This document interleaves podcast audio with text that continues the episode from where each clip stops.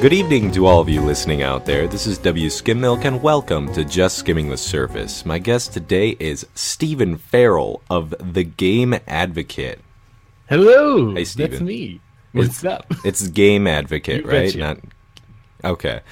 I wasn't sure if it was Game Advocate or Gaming Advocate. Nailed it. So I was like, man, I messed it up already. it's good. Good to start with a mistake, and you can learn quickly. It's, it's a good way to go about life. So Stephen and I have known each other for what seven years? Yeah, it's been a while. Is it really? Wait a second. I've known you since my freshman year, which was 2010. It is now 2017. We just do a little simple math here. Carry the one, move the, the zero. and- Yeah, seven years. 14 years. Fourteen. You nailed it. yeah, exactly. And uh, Steven is a gaming and musical extraordinaire. Oh, wow. Isn't that correct? I don't know about that. I mean, my shower singing's pretty on point. But Do you play harmonica in the shower too? haven't tried that challenge mode yet. No. the next YouTube channel playing harmonica in the in the shower I'll give it a go. challenge. I'll give it a go. that sounds awful, but hey, you know, whatever. Just give it a shot. See what happens. I'm sure my neighbors will be big So fans. Yeah.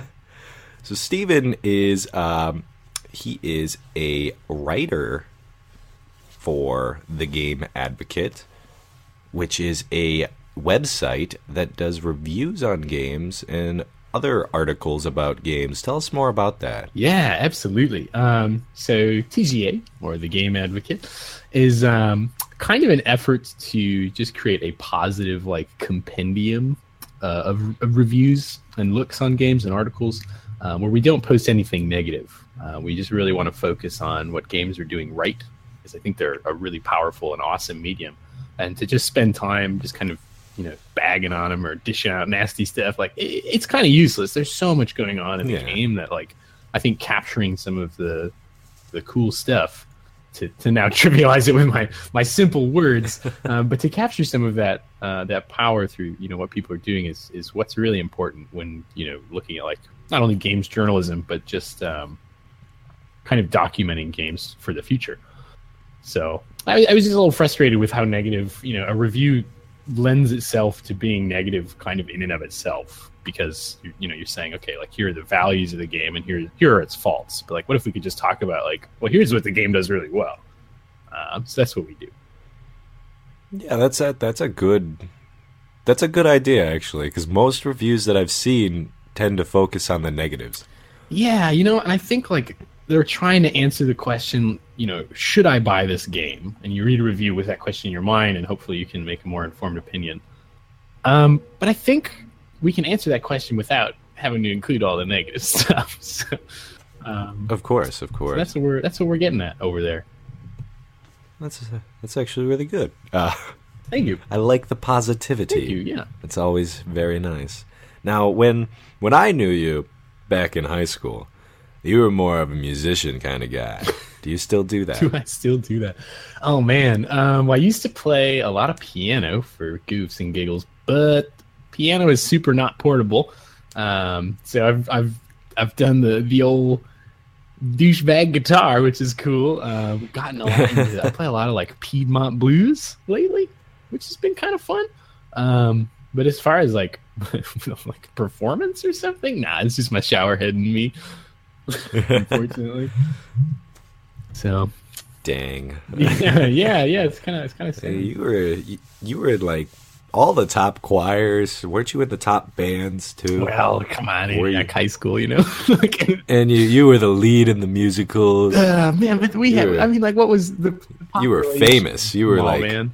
famous in Antioch, at least. Nah, you might you flatter. Everyone at the school knew your name. All all Big 30 man on campus. All thirty people. yeah.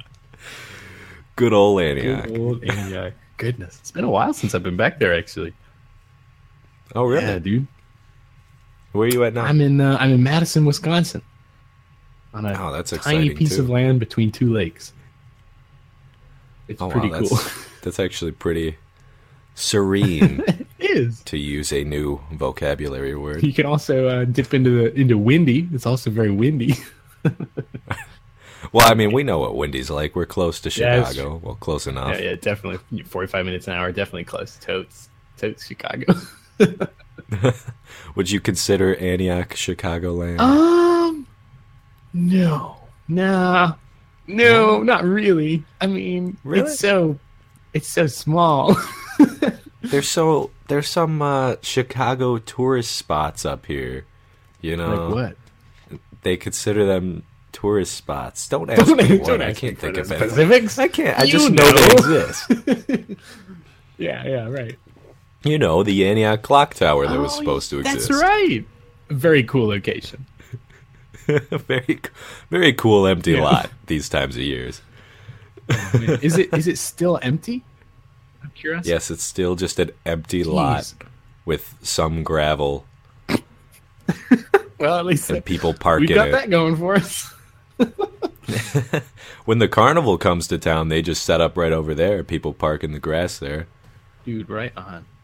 I never like carnivals, man. Or it's just it's I, d- I don't know if I'd consider it a carnival, but just the uh, death traps on wheels and um, the rigged games come into town, and yeah, it's a cool little place for the high schoolers to hang out. right on. Keep those kids off the streets. Well, I mean, they do set up on the street. Rats. Dang, foiled, Foiled again. again. Indeed. Indeed. So, what got you more into gaming to where you decided to be a part of something like the Game Advocate? Whew, wow. All right. That question is going to bring us back to the mystical world of 2008. Um, if you want to journey through time with me, when I played the video game called Bioshock um, Oh, by Irrational Games, Bioshock. headed by Ken Levine.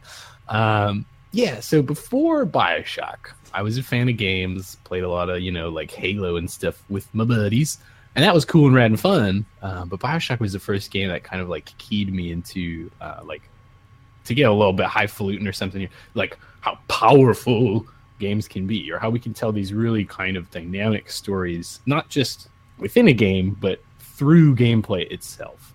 Um, because Bioshock's Definitely. narrative features like a very gameplay heavy sort of story, um, wherein, and what I mean by that is that by playing the game, by, by physically doing the inputs, um, the story is being told. It's not like you know you you press A or X or whatnot, and then a cutscene plays. And you're like, oh, there is some story, and then there's like a hard cut, and ah, now this is a game, and then there's a cut, like ah, now this part is story. When you mix them together, um, there's this really kind of uh, juicy feeling that no other medium really gets at. So it just flows really well Yeah, in that game. yeah. It's I mean it's it's dated now, um, for sure. Well, people still love it. The collection just came out. Oh yeah, dude. Absolutely. Those are oh, they're just they're so classic. I can like it's it's tougher to recommend them now. Um the first one at least because because it is pretty clunky mechanically. Um but it was certainly kind of a pioneer in that in that narrative space, I think. At least matching theme to mechanic uh, or to physical gameplay. Um so so Definitely. that's when that's that's when that whole thing started. I didn't realize it had started yet, but but oh, it started. Uh, and played played Bioshock many times. I think three or four times over, um, in a very short period of time. And after that, it was just games were always kind of more on my radar rather than just like you know want to have some entertainment and like you know kick around, you know the the fun with some friends and play some Halo or something. It became like okay, like what's Yeah. the next experience? You know what am I what am I looking for? Uh, and and through time and through university i sort of i sort of directed my path i try i knew i wanted to work on games so i went into computer uh, science my freshman year Mhm. uh, and sophomore year and i failed out of it because i was very bad boy. oh yeah dude that was terrible um, the problem was is for example made this game called sheep master which is our first project in like 302 the intro class we oh, Cheat Master. Sheep yeah. master Sheep, Sheep yeah, those cute little things Oh, um, and we had a month to do it. I finished the whole like game in a, in less than a day. I just worked. I I like, didn't stop, and so for the rest of the month, I like turned it into this really awesome game. originally it was just a game about variable manipulation. You know, oh, I get a sheep plus one sheep, do my inventory. But like, I added a market, I added like a day and night cycle. There was you know different vendors that you could talk to. You had inventory space. It was super cool. Wow, that sounds really complicated and like it took a lot of It time. did, dude. It took a long time. I was super proud of it. I had the whole like all my friends playing it. It was just text based, um, but I was very very proud. And this was unfortunately the same year that they introduced the testing server to the uh, to the university, which meant that no human eyes would ever trawl across my code. It was all computer. And the problem is, Oh, is it was looking for character for character per character uh, uh, exactness in my program, and so obviously that wasn't going to happen. Um, and so, for example, Yeah. uh, do you are you do you know anything about computer code? Do you know what a string is? No, I'm very stupid. Cool. Please Well, inform that'll me. probably be good for for listeners in case in case you guys out there don't know what, what a string is. A string is basically just a a, a collection of, of letters and characters and numbers, whatever you want. A string is something that a computer will output like text. It doesn't care what is in that. You know, so you could tell the computer like, excuse me, you know, output like "hello world," right? And it reads the output command, and then it just outputs whatever you put in it. You can put garble, and it doesn't care; it outputs it. So my first line was a string. Uh, welcome to Sheepmaster! Exclamation point, and my whole program failed because it was supposed to be welcome to Sheepmaster. Period. so like had nothing to do with code, right? It was just like So not a lot of room for error there, huh? not a lot of room for creativity. So my fun little sheet game got an F, and I was like, "Are you kidding me?" And for the rest of the semester, I loved learning the concepts, but I hated the assessments. So I didn't do any of the assessments. Uh, I didn't take any of the tests I see. I failed the class. Well, that's that's kind of gonna make you fail, you know, if you don't do half half the uh, half the work there. I did all the work. I just never submitted. um, I made some other fun games too in that process. But in any case, I was like, okay, this is probably not for me. The rigidity was not was not kosher. So I moved to English creative writing. I was Okay. like, oh yeah, cool. Writing is that's the next step in how to make games. It's very important. Yeah, yeah, yeah. Because I knew I'm a, I'm a hopeless artist, so that'll never be a reality. Um, yeah. but that really wasn't super for me either. Um, it just I just wasn't grooving with the people, wasn't grooving with the work, and uh, eventually kind of was uh, just took a like a random art class because I, I want to be good at art someday, but I never will be. And it was with Lynda Barry, Don't we right?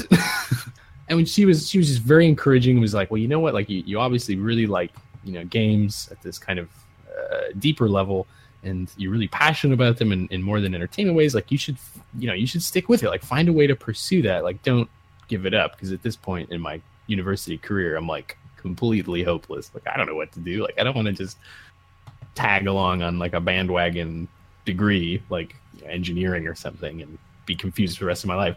Um, and so she was she was real encouraging. And kind of stuck with it mentally and eventually ran into a guy named tom dubois who is like head of folklore here at the university Ooh, Dubois, Yeah. very French. he is like probably the friendliest man I've ever met. Um, The Frenchliest man. if you ever meet a man named Tom Dubois, like just give him a hug. Um, and he actually, uh, he, I, I complained to him too, really good at complaining, I guess. Um, and he was like, "You should start an individual major that just focuses on whatever the heck you want to focus on." And so I built my own curriculum from scratch and studied video games and ended up getting to take a lot of classes with Kurt, uh, Kurt Squire and Constance Steinkuehler, who were like preeminent uh, research scholars in games and learning. I learned a bunch through them, and yeah, then then TGA kicked off as well during that time, and it just went. I went hard with games at this here university, and that's where I've awesome. been. That's that's kind of the journey. So, are you one of the founders of TGA? I am. Yeah, yeah. Uh, it's me Oh, and my buddy Andrew are the two two founders of Pullstring Media, which oversees the Game Advocate. So you've been there since the very beginning, Yeah, dude. Article one, baby. Article number one. nice. That's pretty cool. Yeah, it's it's been a blast. Um, I, I really like. If I had to sum up the reason why I'm doing this in kind of one sentence, it's just because like these developers um, put like blood, sweat, and tears into these projects, and I really want to like have an outlet or a way or a place where we can just say like like this this thing that you did this tree that you made this soundtrack you did this mechanic like it's brilliant thank you you know what i mean like like an internet hug Yes, yes, an internet an hug. internet hug yeah. My favorite thing, especially on a time when the internet is a very toxic place. Goodness. This kind of positivity is very necessary. well thank you i it seems that way doesn't it Definitely. oh the internet Anywhere you go, you see all sorts of negativity online. It's it's kind of disheartening. yeah it's really easy to be uh abrasive you know Does that affect the uh, Game Advocate website anyway? Are there comments or anything on there? Oh, dude, all the time. Um, well, not all the time. Me. I, I get a lot of criticism for TGA. The main criticism is why is this useful? Um, you know, we need to be able to point out the negative things so that we can, you know, move forward and make games better. Uh, and that's totally rad. That's excellent. Um, and I agree with that. We're not like policing our writers and our articles to be like, oh, did you say something negative? Like, get out of here. Uh, you're totally welcome to be critical of things. I, it's just it will never be our focus. We're never going to post an article about like, oh, pff, look at this game. It's awful. You know what I mean? Um, Yeah, yeah. but uh, we actually got hacked the other day, uh, a couple Oh, no. two months ago now. So that was cool. They deleted everything, and so we had to. They deleted everything. It was right. It was right before PAX East, which we were going to as media. Um, and PAX is like, if you don't publish articles, like you will not be invited again. so we had to Oh, rebuild no. the whole site and every article in less than two weeks. That was really fun. That's terrible because that's that. But you went to PAX though. That's pretty cool. And you were like, you actually had a panel and stuff. Did not have a panel. We just went as as the media tag, so just walk around Oh. interviewing devs. Um, Oh, that's pretty yeah, cool. it was it was an absolute blast. How'd you get uh? How'd you get that kind of in there? well, have a media. It's a secret.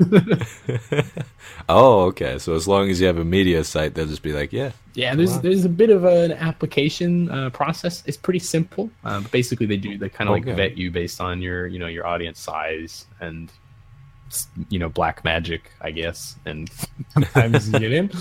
So we managed to get in there, and I yeah we um we had like not finished it even the night before. We were working on it in the morning before PAX. So like I showed up at the media hour, like ready to get started, and I was texting Andrew like, "Is it ready?" oh God! so we got that so close. Please no. That was scary. so you, you went to PAX East, mm-hmm. was it? yes, Is that's the one over in Boston? right? Boston. Yeah, yeah. Boston. I actually just had an episode that's going up prior to yours uh, with a friend of mine who went to PAX East as well. He said he had a good time. Oh, really? yeah, that's super sweet. um, he's he's got a YouTube channel where he plays video games with friends. You know, Right on, dude. the usual. The, the usual. What was it? Yeah, right on. That's sweet. Who's It was a And uh, he he said he saw a couple different YouTubers and such, gamers, all sorts of different things. Was there anyone that you saw at PAX that uh, you find influential that you really wanted to meet? Oh goodness. Um, here's here's here's my deal, right? I'll tell you a quick a quick PAX story. Um, I was getting lunch one of these days at PAX. I was getting a little, little overpriced pizza slice, and I just sat down Oh, next boy. to this this couple. I presume they were a couple, or maybe very very close friends. Um, and they were talking about their experience with PAX this year as compared to last year, and I just kind of like butted in, and I was like, you know, oh, that's like that's cool. Like, what? Tell me more. You know, I, this is my first year. I'm kind of curious to hear, you know, what the differences are. And the guy was like, oh, you know, like this year it kind of sucks. Honestly, I'm not a huge, huge Oh. fan of it. I'm like, oh, like that's a cool thing to tell someone their first time at PAX.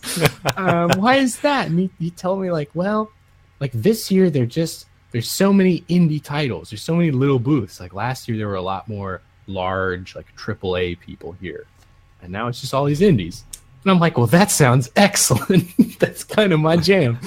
Um, so like, it's it's tough for me to pick them all out because it's. I mean, I could pick a few out, but I feel like I would just be doing a disservice to everyone else who showed up. These these people are paying like you know, let's be real, a lot of money for these booths for a very short period of time, and they've been you know, probably pouring their life plus into this project, and there's so much enthusiasm and excitement from everyone about their projects. You know, it's not like you get people who show up to PAX and they're like lukewarm about their own game. They're like, "Oh yeah, I'm at PAX. I pay for this booth. Like, it's pretty good, I guess." Like, everyone is super excited to to talk about their projects, um, rightfully so.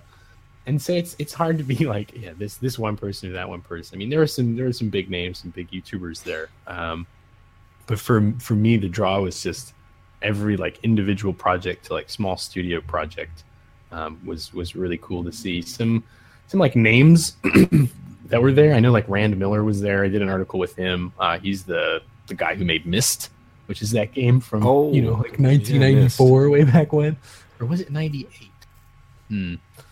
I've heard of it though. Myst is that was a really popular game. Had a big following. Oh it? yeah, definitely. It kind of pioneered like narrative games to begin yeah. with. So that was that was huge. I mean, got to meet with like the Guns of Icarus team, which I'm huge huge fans of. The Night in the Woods team was there. Um, Jesus, Deliver Us the Moon was there. The huge Starbreeze booth. E- everybody was there. it was a good time. Yeah. That's that's that's fantastic. I've never been. I've I've been to like one convention before, and that's it. Oh, cool though. Which uh, which one? But uh, Indie PopCon. Indie PopCon. I went last year. Have you heard No, of it? I'm not familiar with that. I'm embarrassed. Indie PopCon. It's uh it takes place in Indianapolis, and uh, they just have all sorts of guests from games, from YouTube, from all sorts of aspects of pop culture, Cool. And they all have booths and. You know, it's just like any other convention. You just go there and have a good time. Yeah, this sounds that sounds very cool. yeah, conferences are a blast, man. I really enjoy the uh, I really enjoy the energy. Yeah, I really want to try and go to more. They, it's just to see showcases of work because at Indie PopCon they also had a little bit of uh, small booths where you could play some indie games and such, um, and that was just interesting to me. Um, good way to get your indie game out there, and they also had all the bigger guests of uh, as well. So the bigger guests kind of drew the crowd, and then the crowd would also, you know, walk by the uh, indie booths as well. Fun, you know? yeah. Dude, right, Very interesting. on. I like what's what the, the big draw to me for conferences is it's kind of like this this fantasy world for a very short period of time. You know, like I Hmm. could go up to like basically a random person within a one mile radius of like the Boston Convention Center, for example, like at PAX, and just walk up to them and be like, "So, what do you think about Dark Souls?" And you like every person would have like you know paragraphs of you know comeback. Like, that just doesn't happen in the real world. So you get all these like very enthusiastic people together, and I think it, there's some there's some kind of mojo in the air that's it's just real uh, real fun to latch onto. yeah, anyone who goes to a convention is obviously very passionate about uh, those things. For sure. very good crowd too. For sure, dude. So you enjoy indie games. I know there are a couple really popular indie games that came out. I know you uh, look at usually the positives, but I kind of want to talk about a very bad sort of indie game that came out recently Okay. that maybe you have an opinion on. Maybe you could shed some positive light Oh. on. Um, it, it's called uh, No Man's Sky. wow, saw that one coming. yeah, yeah. what what did you think of that? What did? I think? okay, here are my thoughts. Okay, listen to me, Sean Murray, and, and feel good about yourself. I think that No Man's Sky was a victim of good press. Um, like, it, it was Hello Games, right? The studio that made No Man's Sky. Yes. It was kind of fishy to begin with, right? You look at their studio history. What have they made? Like Joe Danger One and like Joe Danger Infinite or something. And now they're going to go on to make this open world space exploration trading. You land on planets. It's the best game ever. Like that's just, I mean, that's inconceivable, right? There's going to be some hiccups. Um, Inconceivable. yeah. Do not think that word means what you think it means. Um, but in any case, eh, so I was a little bit suspicious at the start. And they got picked up by Sony, um, and the marketing just went mad. and suddenly this like little project that they had been working on exploded into the AAA scene. I don't think it was ready for that. Um, and there are a couple ways that that I can tell that it wasn't ready for that, and um, I will elucidate those reasons for you now.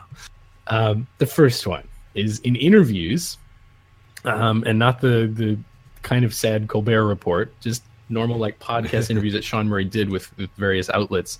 Um, he's very nervous about No Man's Sky consistently. Uh, he Yes. quotes in one interview, and I have no idea where I heard this. Uh, I don't remember, but he said like No Man's Sky was like building a rocket on the way up. Like we're you know we've launched, we're in flight, and we still feel like we're putting this thing together. He was very very kind of hesitant about it, and and so that I think he got too much press to to handle and to know exactly what he was working with. Two, uh, in the game itself, uh, it's very slow. The pace is slow. Um, the the transitions are kind of slow, and I don't mean that in a mechanical, technical way, but in an artistic way. When you get a new milestone, you know those kind of black bars come from the top and the bottom, and the text like slowly crawls across the screen like milestone achieved. You know, when you get into Yes. a new uh, a system, the black bars come down and it tells you the name of the system.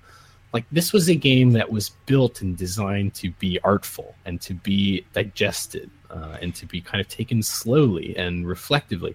And sony i think kind of hyped the game up as this like well you get into space and you shoot things and you can trade and it's a big old space sim like and that that wasn't the heart of no man's sky. The heart of no man's sky was this weird like existential contemplation on like you know in this vast infiniteness where there are you know there are people flying around but then again you'll never see anyone because it's so vast. Like what, what is like religion? What is this atlas thing? You know what is you know do we follow our own path? Do we follow something predetermined? Like why do we move to the center? You know it's supposed to be kind of this, this contemplative experience.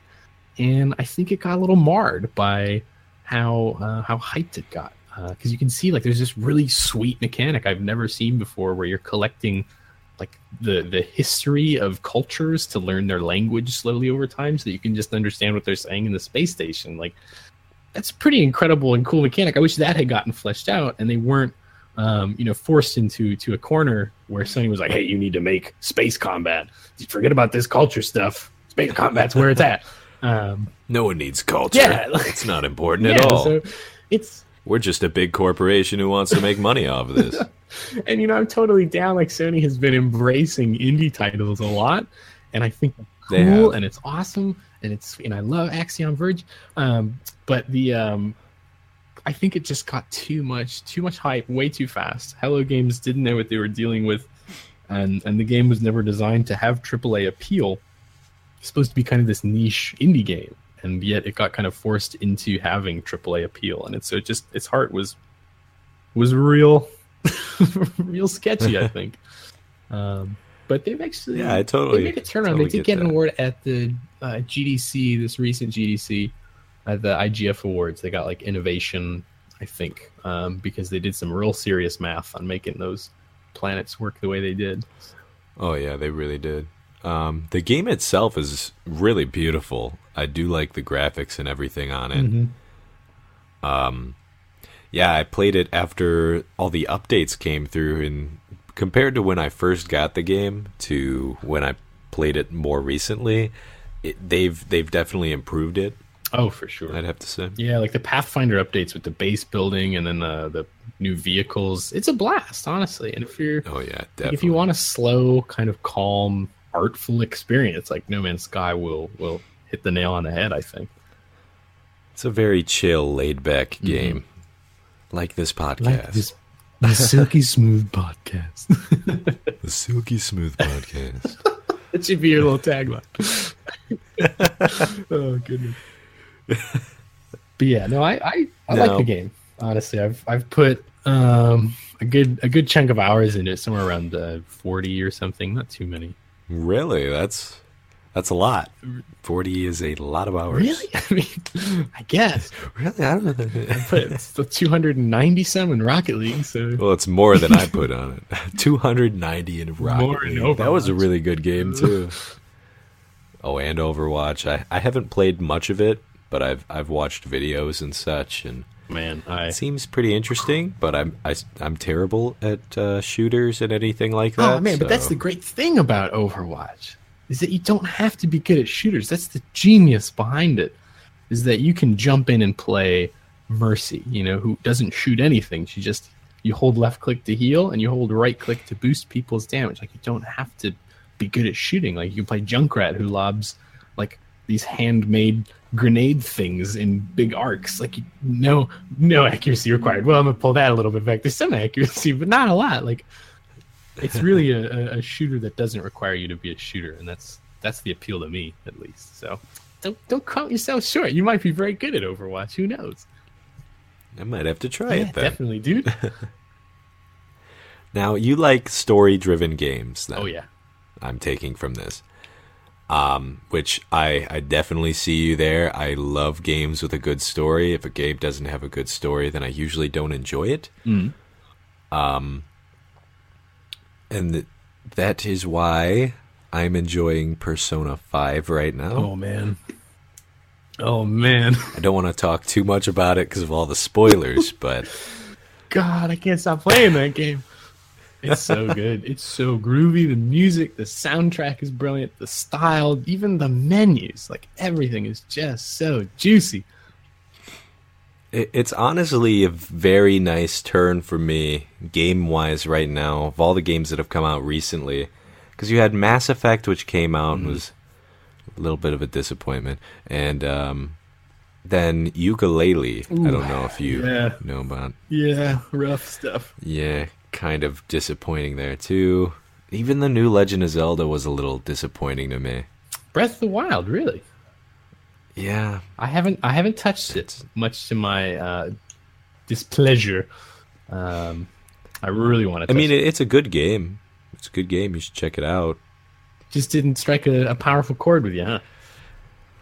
It's just too different from the old games. I don't know. I guess I guess I'm just a little nostalgia blind, Okay. which is very common when it comes to video games.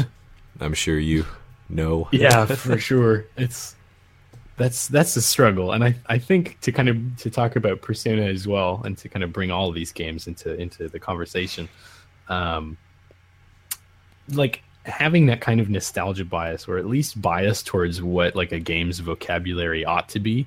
Um, you know, like what what are its verbs? What does it let me do? When does it let me do that? Um, Persona Five definitely breaks out of that, and so it, the first few hours for me were like very uncomfortable because it gives you all these like open world kind of options and it gives you all these different like fun activities but also it's like no you can't do any of them. You have to go to sleep. Like you're not you have to follow the story right now. Like you're not allowed to have fun. I hate that. uh, but I, that is my least but I kind of love it though right? Like because it's it's defining its own like kind of vocab yeah, it's it's nice that it kind of sticks you to a certain course while still allowing you that freedom to do whatever at certain Mm-hmm. times.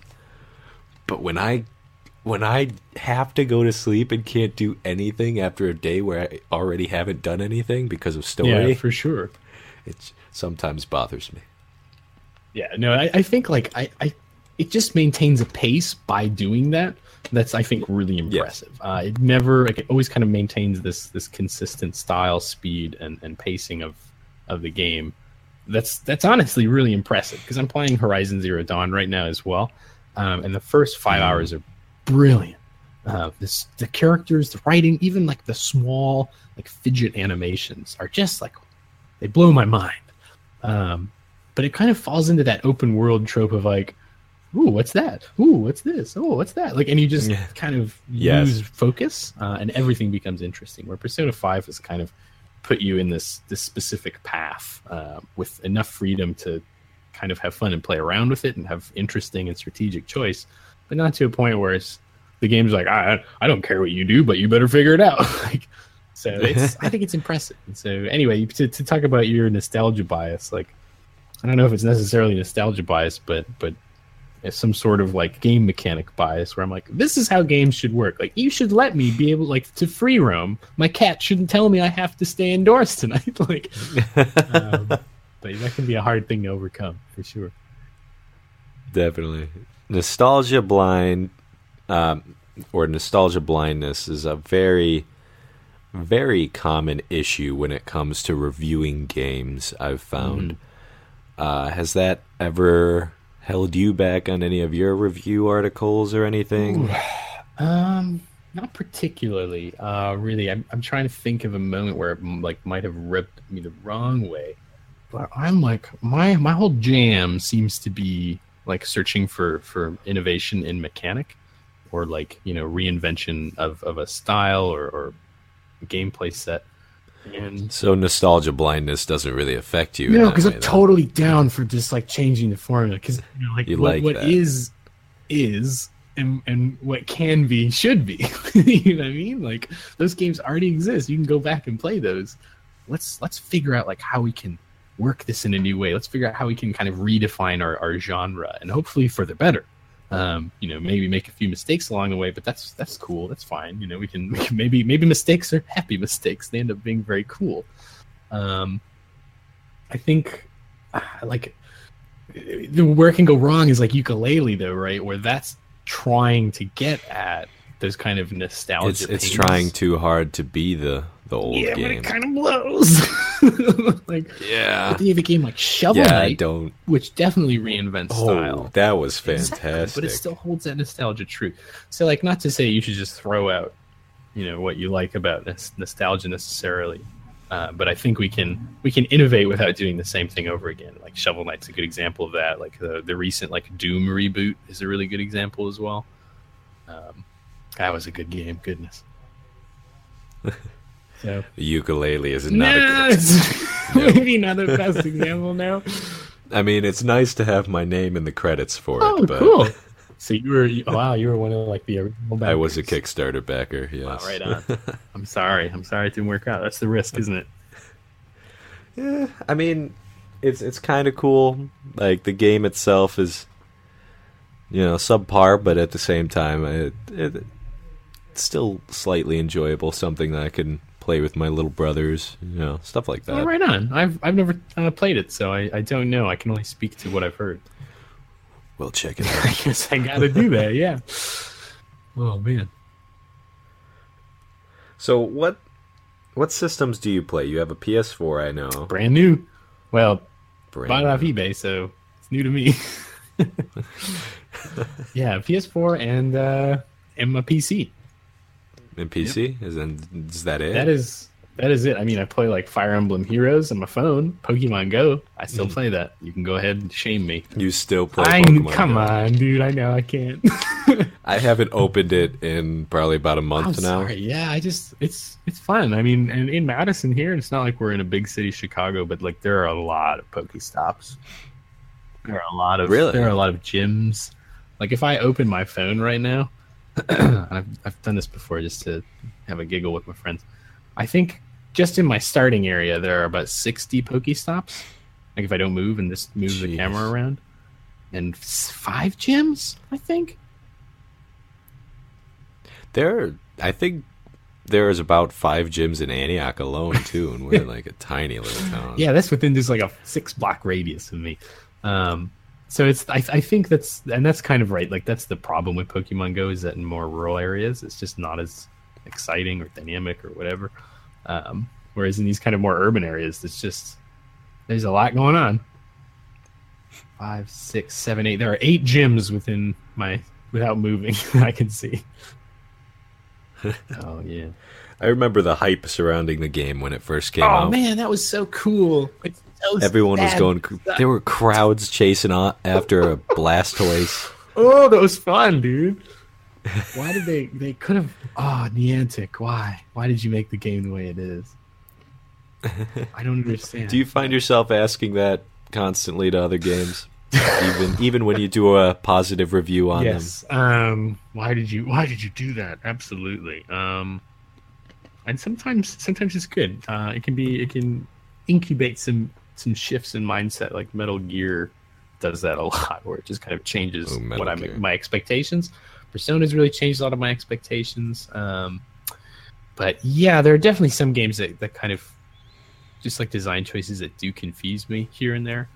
Um, but games are wildly complex pieces of of entertainment um, and require an incredible amount of coordination. So things slip through the cracks, or maybe weird design decisions are made that don't actually make sense. The team doesn't agree with it, or you know, to use a, a more like salient or recent example here is is the Mass Effect. Like maybe you have to suddenly use the Frostbite engine, and there's some mismanagement in your animation team, and then suddenly you have people who look worse than Plato. Like you know, like it's not like, like it's really sad. There's a lot of small interactions in Mass Effect that these animators probably had to work on, and and did not have the time to do them well. And it's not like they looked at the screen and were like, "This is gold." I'm you know I'm sure nobody was like perfect. These animations are brilliant but they had to they had to release it because maybe they were under time pressure from the publisher or something, uh, and so they come out to the world and everyone just wants to talk about how awful the animations are. It's like yeah, like okay, cool, you know, big big whoop. Like I'm sure they realized that too, but like they had to get this out of the gate, and they probably worked very hard to do that despite these these rough spots. Um, so I, I don't find that it's super useful to to dwell on that kind of stuff and just say like okay you know that's that's weird i don't enjoy it this is bad or like this just doesn't work i mean hopefully it's not like game inhibiting then you can maybe get a little angry if you literally can't play your game that you paid money for um, but like if, if something is just like off kilter or something i think you can you can live a much happier wholesome life if you just move on and say that's fine like what do i like about this experience so yeah Full. I love how you could put a positive spin on even the worst games here. That's what I do, dude. There's no, there's no point in okay. getting angry at them. How about a challenge? Oh, I'm gonna bring up some of the worst games, okay, and I want you to bring up the positives of them. sure. Do you think you could do that? Maybe. We'll give it a go. Uh, the first one, this one's a tough one. Uh, Sonic the Hedgehog 2006. Sonic the Hedgehog 2006. Let me just let me just type that into the old Google. Make sure I got the right the right game in mind. Oh yeah, uh, yeah. Oh boy. Rest for release in 2006. Supposed to bring a breath of fresh HD air to the series. Oh boy. Oh, they made a movie. Wow. Okay. Um. Well, here's the thing. Sonic isn't all bad as a character. Did you play Sonic Adventure 2 Battle? Because that game was pretty sweet. Oh, Sonic Generations was fantastic. Their 20th anniversary Generations? game. Generations. I never played Generations. You never played it? You got to play when that, that one. come out? 2011. Like, put it on your list. It was their 20th anniversary, so it must have been five years ago. Uh, yeah, six six years ago. Six years ago. Cool, cool. Yeah, no, I don't. I don't have too many words for the old Sonic 2006. How um, about uh? Gotta go fast. Some, some. Uh, this one comes as a pair. Uh, Link, the Faces of Evil, and uh, Zelda, the Wand of Gamelon. Have wow, you heard of those? Jeez, I'm actually what? I'm not familiar with these. The Wand of Gamelon. You've never heard of those two? No. It was a uh, they're famous for a oh, partnership geez, yeah, that Nintendo is, was yeah, gonna do. The animation, isn't it? oh God. Yes. Oh God, why? It, God, looking at these images. Canceled plans for a CD-ROM add-on for the SNES. that uh, Nintendo was teaming up with Philips to create, and they are in fact uh, they they're denied by Nintendo as canon, but they are actually licensed Nintendo Zelda games. This is the Lincoln I know and love. Jeez, that's disgusting. It's uh, famous for lines such as "I wonder what's for yeah, dinner." Oh boy. And uh, wow, I'm so hungry I could eat an Octorok. Just uh, and you must die. Just you know the famous clips from YouTube boops through the yeah. I can't believe you didn't know no, that. I, have never, I've honestly never heard the name. Like, it's just one of those things that you you see images, you see memes, you see little videos of him like throwing the bomb and then like skateboarding on his shield and flying off into the distance. Just like, wow, what is this? But nobody's like, all right. I'm gonna give you one last one. Okay. E.T. the extraterrestrial for the oh, Atari. Oh man, I have. Do I have a response for that? Uh, but crumbs. Okay, there's a good documentary that talks about this. Oh, what is it called? Oh man. Okay.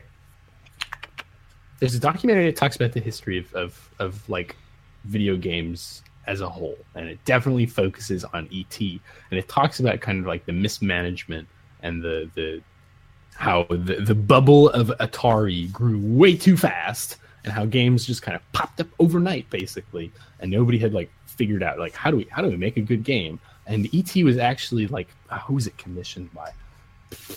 Published by rather. Et uh, let's get all our facts straight Gotta be accurate Atari here. for the atari 2600 um gosh, there was there's one developer, and I'm failing to remember his name, that was making a lot of Atari's games and was doing really well. Basically, he was just kind of like a prodigy, and they dumped this whole entire project on him, and like it kept shifting and changing. Uh, like midway through, and he didn't have any time to do it. Um, and it's kind of a, a sad story. And then they released this game, and this was effectively like Atari shooting themselves in the foot because they were just producing content at a breakneck pace, and like nothing was phasing them um, until, of course, they they grew too big for their own shoes. Um, but oh, what is this? What is this documentary? If I can, if I can get a hot link to this, I feel like listeners would would do well to to give this one a watch because it's good. If you find the link before the episode goes up, I'll put it in the description. Yeah, yeah, it's really it's it's really insightful, honestly. If you if you want to see what happened with that famous game that got dumped into landfills in somewhere in like Nevada, you know. Um, It, and that's a true story. They actually did get dumped into landfills. Oh yeah. okay, I've I've got it. It's called uh, it's called Atari colon Game Over. Atari Game Over. Yeah, it's made three years ago. It's very good. All right. Folks will do good to uh, check those out. Mm-hmm. Now, have you ever thought of taking this critical eye of taking the positives out of everything and turning it to uh, the film industry? Oh boy. Um, yeah, I think I think my my look at games has certainly influenced how I look at uh, how I look at film for sure. Uh, but to, to I, I don't want to like make enemies here, but games are are just the most powerful medium you can tell a story in. A film is is you know it just kind of regurgitates at you, whereas a game it requires and demands involvement. It demands Oh, I totally understand. Um, so I, I think I could, but I think games are, are because of how how kind of gnarly they are for that interaction they require makes the experience a lot more interesting. And when you have a game like Bioshock, where you know, I mean, I don't know, should I spoil Bioshock here? It's been out for a while. Uh, spoiler alert. I think we're good now that I've said that. okay, so. cool. I'm sorry if you please pause if you don't want Bioshock spoiled? Question mark. I guess. Um. Anyway, yeah. Basically, the the whole game you're being like subtly kind of told this word command. Would you kindly? Um. You know, would you kindly step out of the bathysphere? Would you kindly pick up a crowbar? Uh, until finally, it's like you know, would you kindly you know kill Andrew Ryan effectively at the end? Um. And it's kind of leading you along this narrative path um, where these all make sense, uh, you know, narratively. It's not like out of the blue, you know. Um, and suddenly, when you when you go to kill this this kind of big bad Andrew Ryan, he, you know, enlightens you that you're totally under mind control. And anytime someone says this this key phrase, "Would you kindly?" you ha- you're kind of like forced to do it. And it's this super good meditation on you know the nature of games and the gamers and the developers saying like, "Here's what you have to do." and we're going to pretend like you have free choice. But then again i've only made this game to like interact with you in so many ways so you don't really have free choice. And you can only do that through gameplay because you're the one playing you know you're the one who got duped. Like you literally the gamer not like oh my character on, uh, in the in the film or in the game got you got screwed. Like it's like no you as a gamer have to realize like well you're kind of under control anytime you play a game. And like is that disturbing? I don't know. That's for you to decide. You know do you have free will in games? Like is it important that you do? Just a lot of kind of explosive questions for the medium that are are demanding of you being the one who's interacting with it and you having that experience and that mirror kind of turned on you as a gamer and not just watching something you know happen to another character and go i empathize and i sympathize with that and that's that's powerful message you know but instead to have something actually talk to you as, as an individual is so powerful that games just kind of they've they've got a lot of magic to them that I don't think has been tapped into yet, uh, and that we're gonna see more powerfully as uh, as time moves on. so yeah, definitely definitely thought about you know kind of looking at film and in that kind of way, but games are where my my heart is. so And I think that's a really good message to uh, end off on. So, uh, with that, we're just skimming the surface. awesome. Thanks. Thanks, for listening to my voice too. Thanks for coming on, Stephen. I really enjoyed talking with you. Yeah. Uh, Stephen Farrell, everybody, of the Game Advocate. Make sure you check out that website there and read some of those reviews. Get some positive positivity in your life. Yeah. Thanks so much for having me, man. Appreciate it. And with that, we are just skimming the surface. Thanks for listening. Remember to like us on Facebook to stay updated on future episodes and to subscribe to our YouTube channel as well. Leave a like down below and let us know what you think in the comments. Also, remember to follow us on Twitter at WSkimMilk and to check out our website as well, www.wskimmilk.com. This has been WSkimMilk. Have a great night and remember to tune in next time.